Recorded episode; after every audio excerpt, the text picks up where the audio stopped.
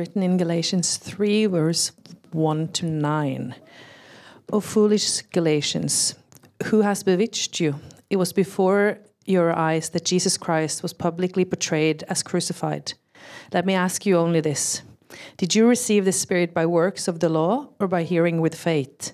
Are you so foolish? Having begun by the Spirit, are you now being perfected by the flesh? Did you suffer so many things in vain, if indeed it was in vain? Does he who supplies the Spirit to you and works miracles among you do so by works of the law or by hearing with faith, just as Abraham believed God, and it was counted to him as righteousness? Now then, now then that it is those of faith who are the sons of Abraham. And the scripture, foreseeing that God would justify the Gentiles by faith, preached the gospel beforehand to Abraham, saying, In you shall all the nations be blessed. So then, those who are of faith are blessed along with Abraham, the man of faith. And so read God's word.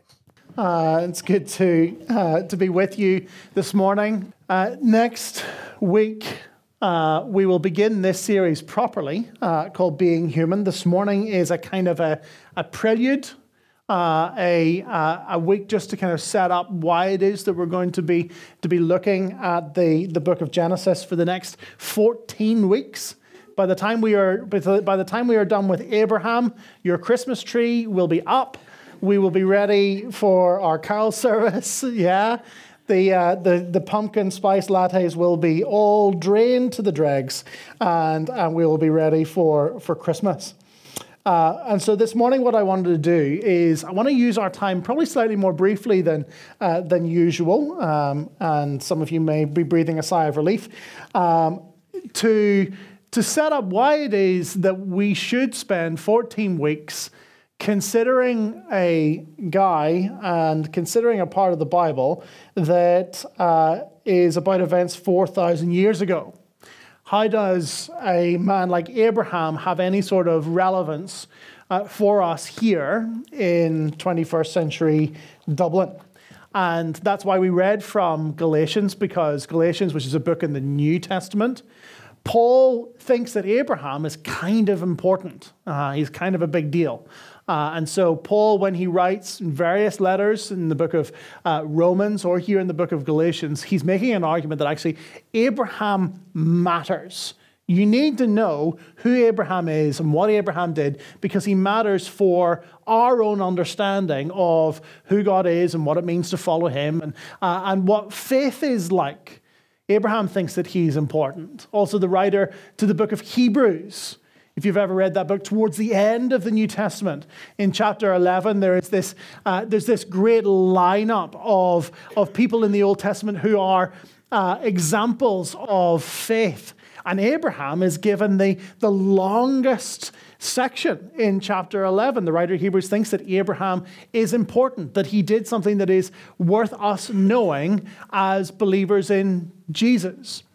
And so I want to draw some of those out, four of those out uh, for you this morning, in order that you might come back next week thinking, yes, I am ready for 14 weeks of Abraham. Let's do it. Okay? So, first one Abraham is an example to us of faith in a world of unbelief. Abraham is an example of faith in a world of unbelief. Let me give you the story so far in the book of Genesis because we're jumping in in chapter 12. If, by the way, you're wondering, why are we jumping in in chapter 12? Well, one of the things that I know that most of you don't know is that we actually did do chapters 1 to 11. Some people, I see you young nodding in the darkness. Uh, the year before COVID, we did do 1 to 11 and we called it being human. And I just, I thought, well, eventually we'll get back to it. But then COVID happened. But now here we are. So it is a it is a resumption of sorts. But for those of you who maybe weren't here back in late 2018, uh, perhaps I should let you know what the story is so far. Well, we pick up the, the story from chapter 3. Chapter 3 of Genesis is the account of what we call the fall. The fall of humanity from that state of, of grace and perfect relationship with God. The fracturing of relationships between the man and the woman, the fracturing of relationship between human beings and God, and the fracturing of relationship between humans and the, the rest of creation. That's really what Genesis 3 is, is all about. That chaos has entered our world in the form of the serpent. The serpent is an ancient image of chaos. And so when he slithers on into the garden, you know that chaos is coming. Chaos has come into our world, and, uh, and as a result of uh, human beings' treason against God and our choice to reject and rebel against Him, that chaos has spread. And the chapters 4 to 11 of Genesis are a recounting of that spread. So, uh, quick in your own mind, Bible quiz. So, uh, who are the two sons of Eve? Well, Eve gives birth to Cain, right?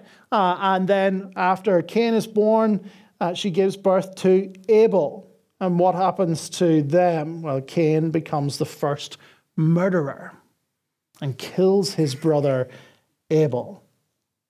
You go on uh, after Cain and Abel, you get a descendant of Cain, a fellow called Lamech. And Lamech says, I'm going to kill anybody who looks at me the wrong way. Anybody who disrespects me, they're going to be gone. He's the first mob boss of, uh, of humanity.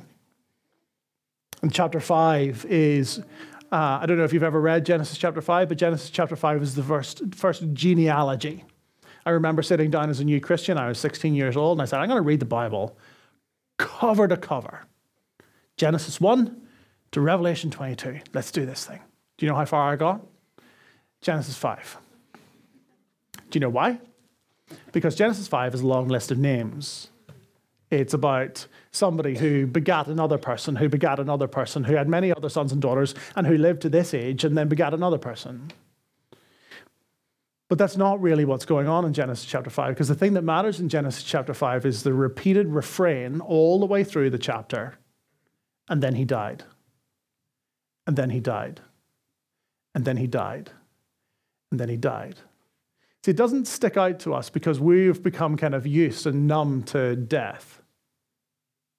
But Genesis 5 really matters. Genesis 5 is the spreading of the curse throughout all of humanity, down the generations. And then he died, and then he died, and then he died.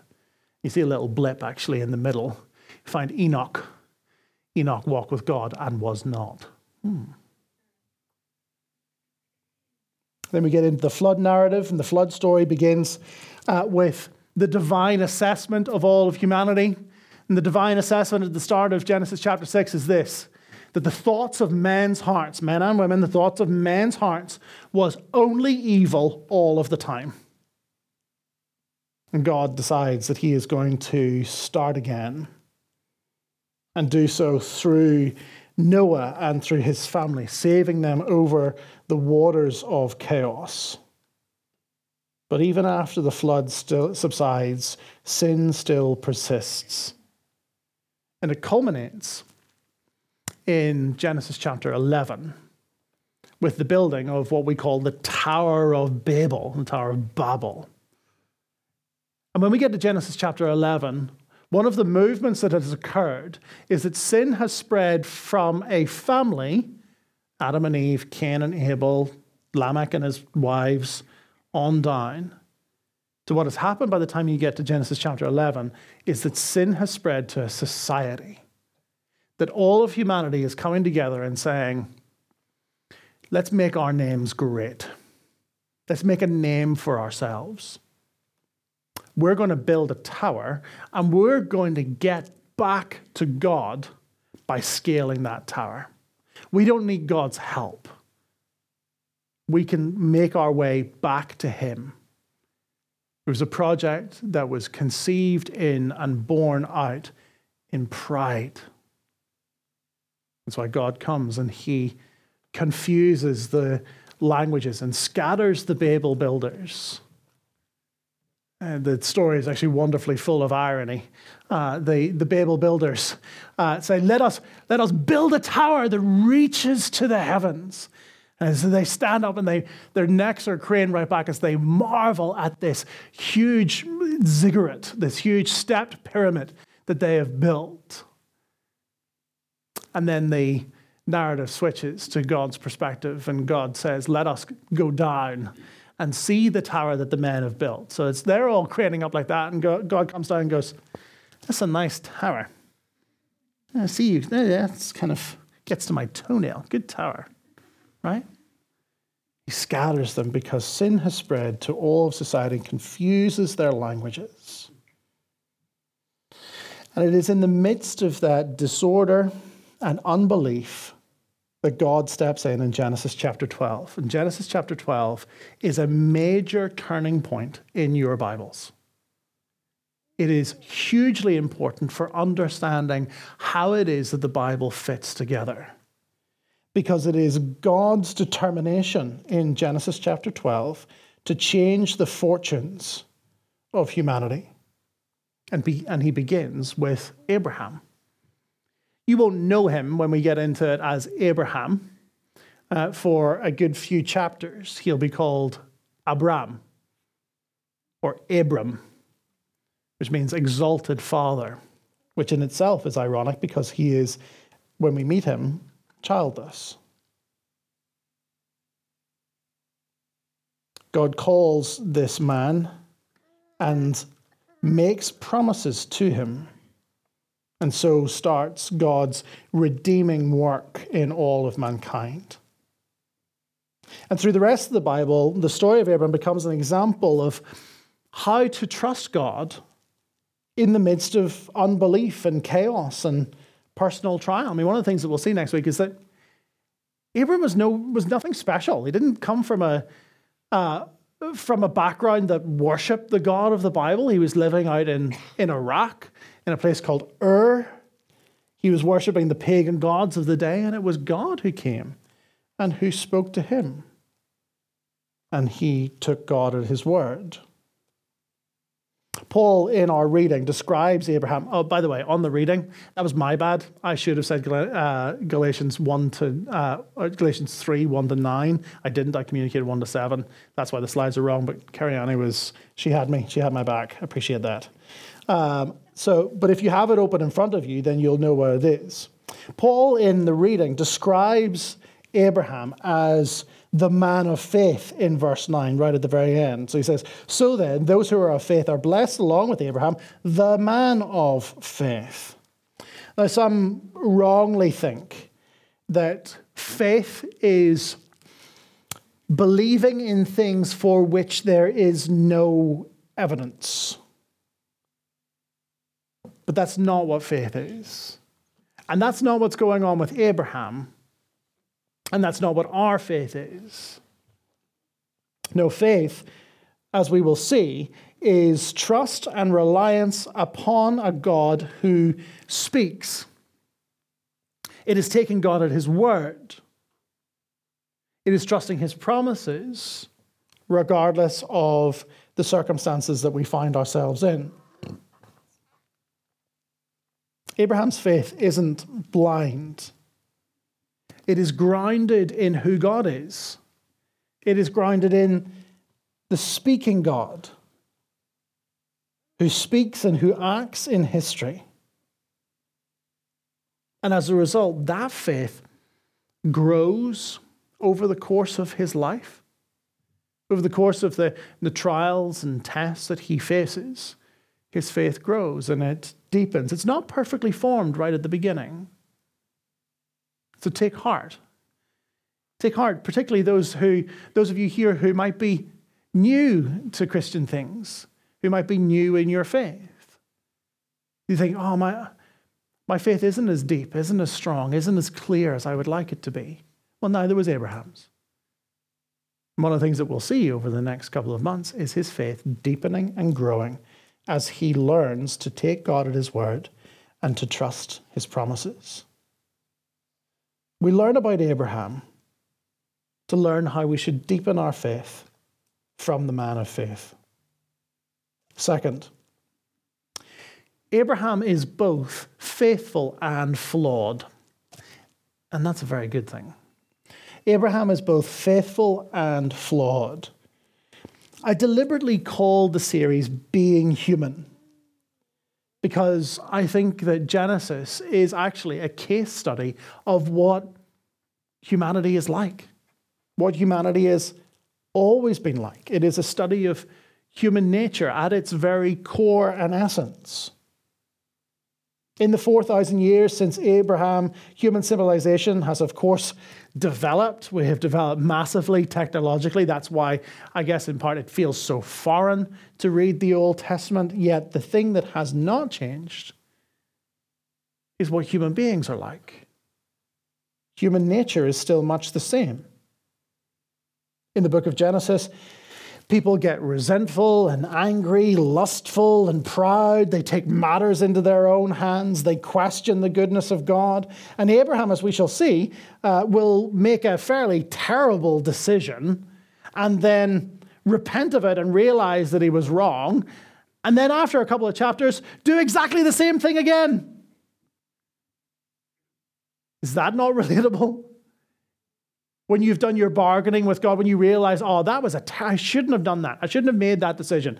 And so you go to God and go, do you know what, God? I was such an idiot. Would you please forgive me? And then you continue on down the, down the line, six months or a year or a couple of years. And then you realize that you've done the same thing again. Such it is with Abraham. This should be an encouragement to us because Abraham does not simply stand above us as an example to follow, he stands also alongside us as a flawed human being who is working out what it means to follow God. So that's the thing. Abraham's not the hero of the story, God is. And Abraham stands alongside us encouraging us in our faith. And I guess, in a sense, it's kind of looking at us going, here, do yourself a favor. Don't make the mistakes that I did. That's how Hebrews 11 kind of understands him. In Hebrews 11,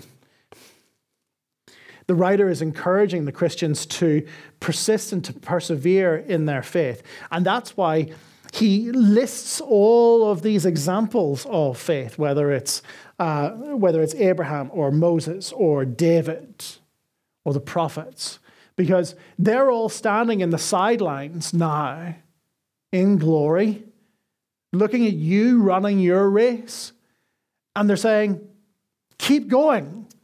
It's worth it. Persist. Keep the faith. Keep taking God at His word. Don't lose heart. Don't make mistakes that we did, but keep going. And that's why we study Abraham. Paul in the passage here, uh, my hope is actually to, to get to Galatians uh, before the, the academic year is, uh, is out. Um, but one of the things that's going on uh, in the letter to the Galatians is that Paul is pers- perplexed that these young Christians think that even though God has, He's brought them to life, spiritually speaking, that they were dead, that He's brought them to life, that these Christians now stand there and go, We can take it from here. Thanks, God. We can, uh, we can manage the rest the, the way on our own. Uh, we'll, uh, we'll keep all the laws and do all the right things. And uh, yeah, we've got this. Thank you for getting us started, but we'll get ourselves to the end. They think that even though the Spirit made them alive, that their, their flesh can, can keep them to the end. That their own strength is what is going to cause them to persevere in the Christian life. And Paul, all the way through Galatians, but particularly here in Galatians 3, is arguing no. It was never that way. That's why he says, Oh, foolish Galatians, who's bewitched you? Who's, who's cast a spell over your mind that you think that even though God is the one who brought you to life, that you can then perfect your own faith by your own strength? He says, No, no, no. You can't, the flesh can't make you perfect. It's faith from beginning to end, it's faith all the way down. When you try to take matters into your own hands, that's when things go wrong. Have you noticed that? And that's why he brings up Abraham. Because as we shall see, every time Abraham tries to force God's hand or to act like God by controlling a situation, that's when things go wrong. When Abraham starts to trust his flesh, that's when there's problems. Have you ever experienced that?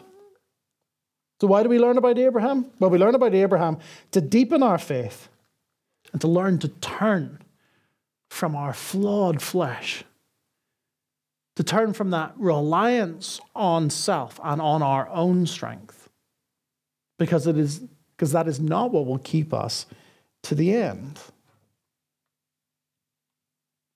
Third, we study Abraham because in the Abraham story, we see a God who always keeps his promises. That's our third point. God keeps his promises.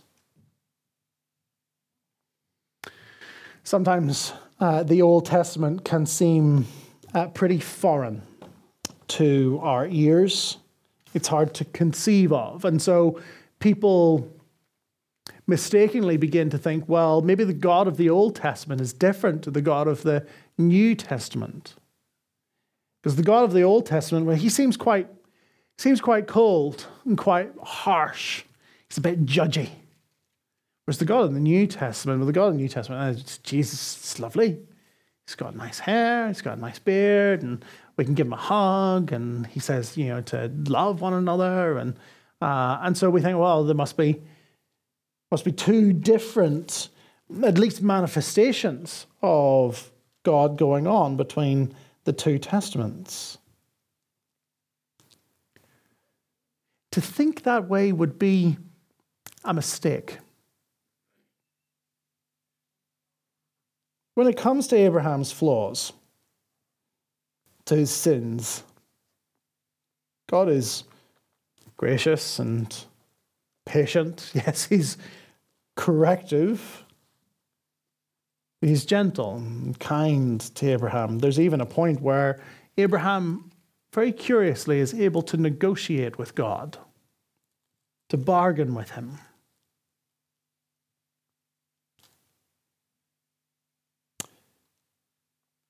But more than that, what we will see is that in studying Abraham, we see a God who keeps his promises all the way through to the end uh, next week we'll begin Genesis 12. We'll study the first half. And it begins with, right off the bat, God making these promises to Abram. And one of them is that God promises Abram that through his descendants, all of the nations of the world would be blessed. More details on that next week. And here in Galatians, Paul looks back at that promise and sees that it has been fulfilled. That it's been fulfilled in ways far beyond Paul's own imaginings. Fulfilled in ways that even the writers of the Old Testament could only glimpse and barely conceive of. That is, that the promise made long ago to bless the nations is fulfilled in the coming of Jesus. That Jesus would come, and as a result, faith, faith that makes us right with God, faith that forgives our sins, that restores our humanity, that that faith would not be limited to one ethnic group but to all people. So when God back in Genesis 12 says, Through you I'm going to bless the nations, well, what's the blessing?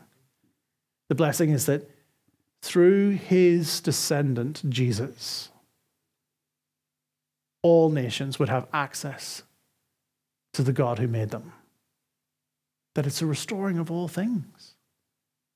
And so Paul looks back and goes, God's always kept his promises. God was faithful to that promise to bring blessing to the nations, and he's done it through his son, the descendant of Abraham according to the flesh. That he has saved every tribe and tongue and people. And so, if God keeps his promises on down the millennia, then perhaps we can begin to see that God has proven his faithfulness. And that matters a great deal for you right now. Because one of the things that happens to us every now and again is that we doubt the faithfulness of God. We doubt the goodness of God. We doubt that God will be God to us. We think that perhaps He has rejected us. One of the things that the Bible encourages us to do is to look back at God's past faithfulness, that He keeps His promises, and to use that to steel and to strengthen your faith now. That's a really good reason for why we're spending 14 weeks looking at Abraham. We learn about Abraham to deepen our faith, to turn from our flawed flesh, and to trust the promise keeping God. Fourth, and finally, we study the book of Abraham, the book of Abraham. We study Abraham in the book of Genesis because salvation is the same. Because salvation is the same. This is another disconnect uh, between what people assume about the Old Testament and the New Testament. People assume that in the Old Testament you were you were saved, that is, made right with God by keeping God's law. In Genesis, you'll hear uh, talk about things like circumcision. Now we got that in the next 14 weeks. Congratulations. Look, looking forward to it. Uh, but the circumcision is a sign of God's promises. That that became a that became a marker of your faithfulness to God keeping his laws, food laws, the sacrificial system. People look at the Old Testament and think, in the Old Testament, you were saved by your good works. As long as you did the good things, God saved you. But people find that quite hard. And so in the New Testament, again, Jesus comes, lovely hair, hugging lambs, being all nice, that sort of thing. What he said, uh, what he said was, that's all really hard. Why don't I just do it and I'll give you my grace? People think that that's what's, that's what's going on. In the Old Testament, you're saved by works. In the New Testament, you're saved by faith. That's not right. It's wrong. That's not how it works. And one of the things that we will see from Abraham is that it's the same in both testaments. God saves those who trust in him. And it has been thus forever. God hasn't changed the mode of salvation just because Jesus came. No, Jesus is the culmination, as we will see. It's all faith, it's all Jesus' grace. It is not law keeping.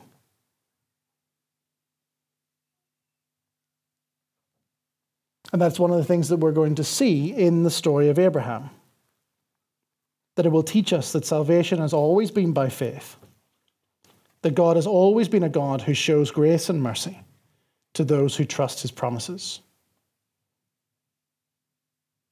In the New Testament, this is, this is perhaps the key lesson that the New Testament writers want us to learn from studying the life of Abraham.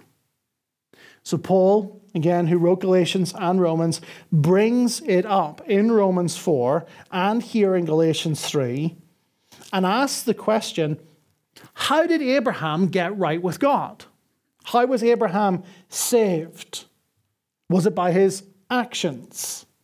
Was it by the things that he did? Was it by circumcision? That matters not because I just want to say the word circumcision all the time, but because uh, that's that's what was in the kind of in the um, the ancient Jewish mind that because Abraham did what was required, that is, circumcised himself in his flesh and in that of his descendants, that that's what made him right with God. And so Paul brings up the question well, was it that? Was it that that saved him? And Paul makes the case that that is a misunderstanding. That no, circumcision, as we will see, as a sign of God's faithfulness, was instituted in Genesis chapter 17. But two chapters earlier, God reiterates his promises to Abraham. And we are told in Genesis 15, and this is what Paul quotes here in Galatians 3, that Abraham believed God and it was counted, credited, reckoned to him as righteousness. This, folks, should blow your hair back. This is the dynamite verse.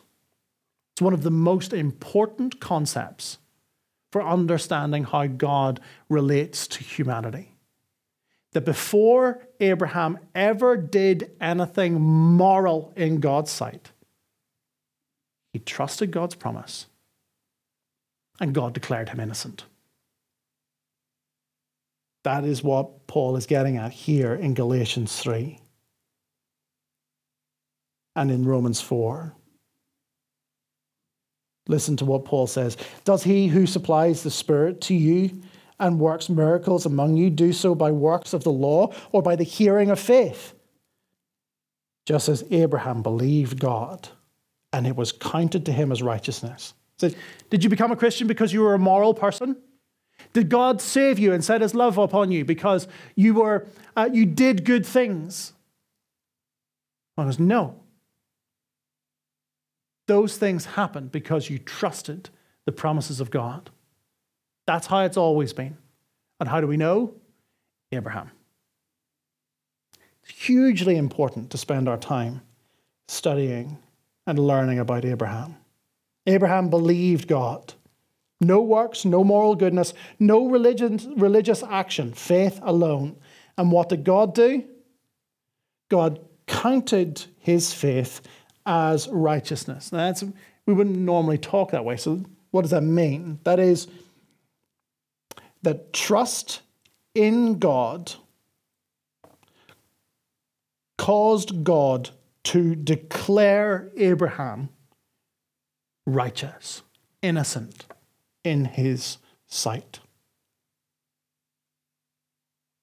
Now, those of you who are well caffeinated and have your brain switched on this morning, you might ask, well, what about all of Abraham's flaws?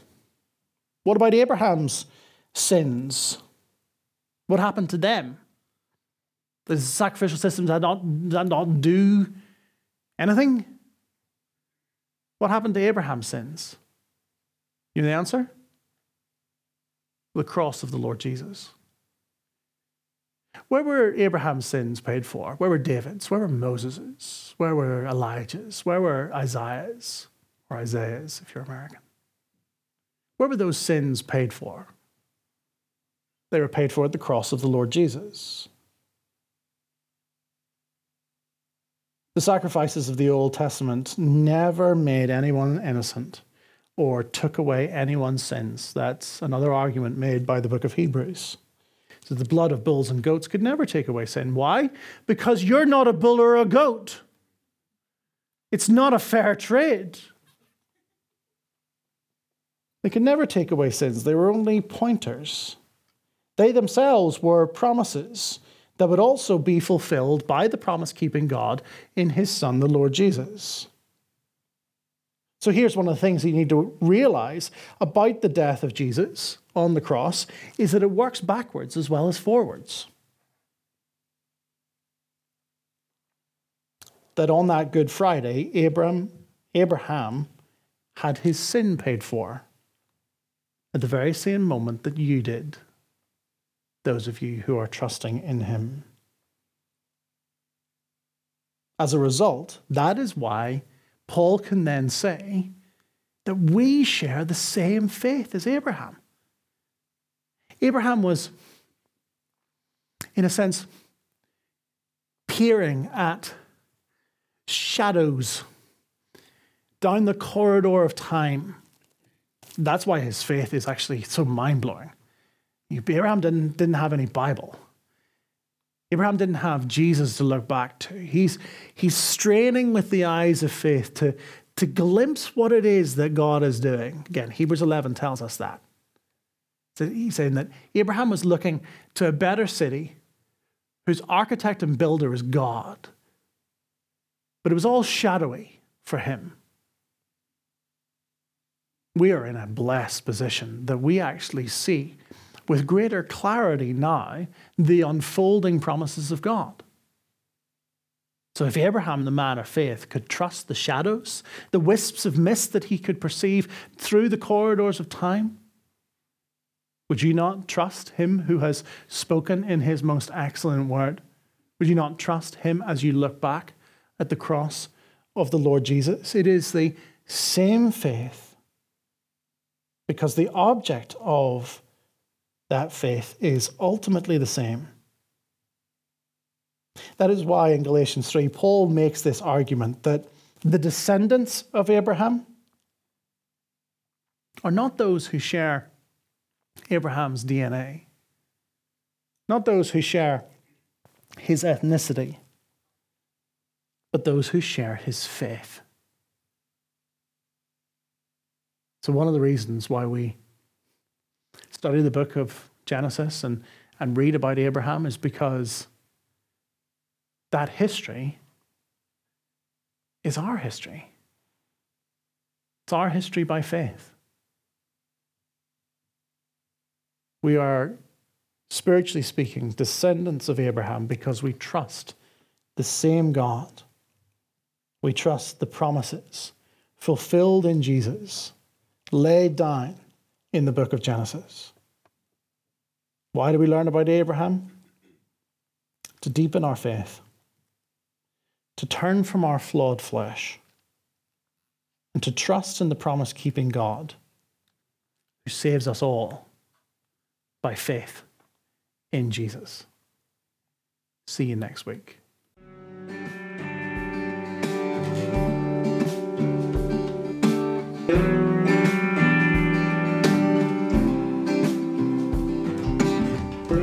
Thank you for listening to this week's sermon. If you found this helpful or want to know more about City Church Dublin, please visit our website found in the link below.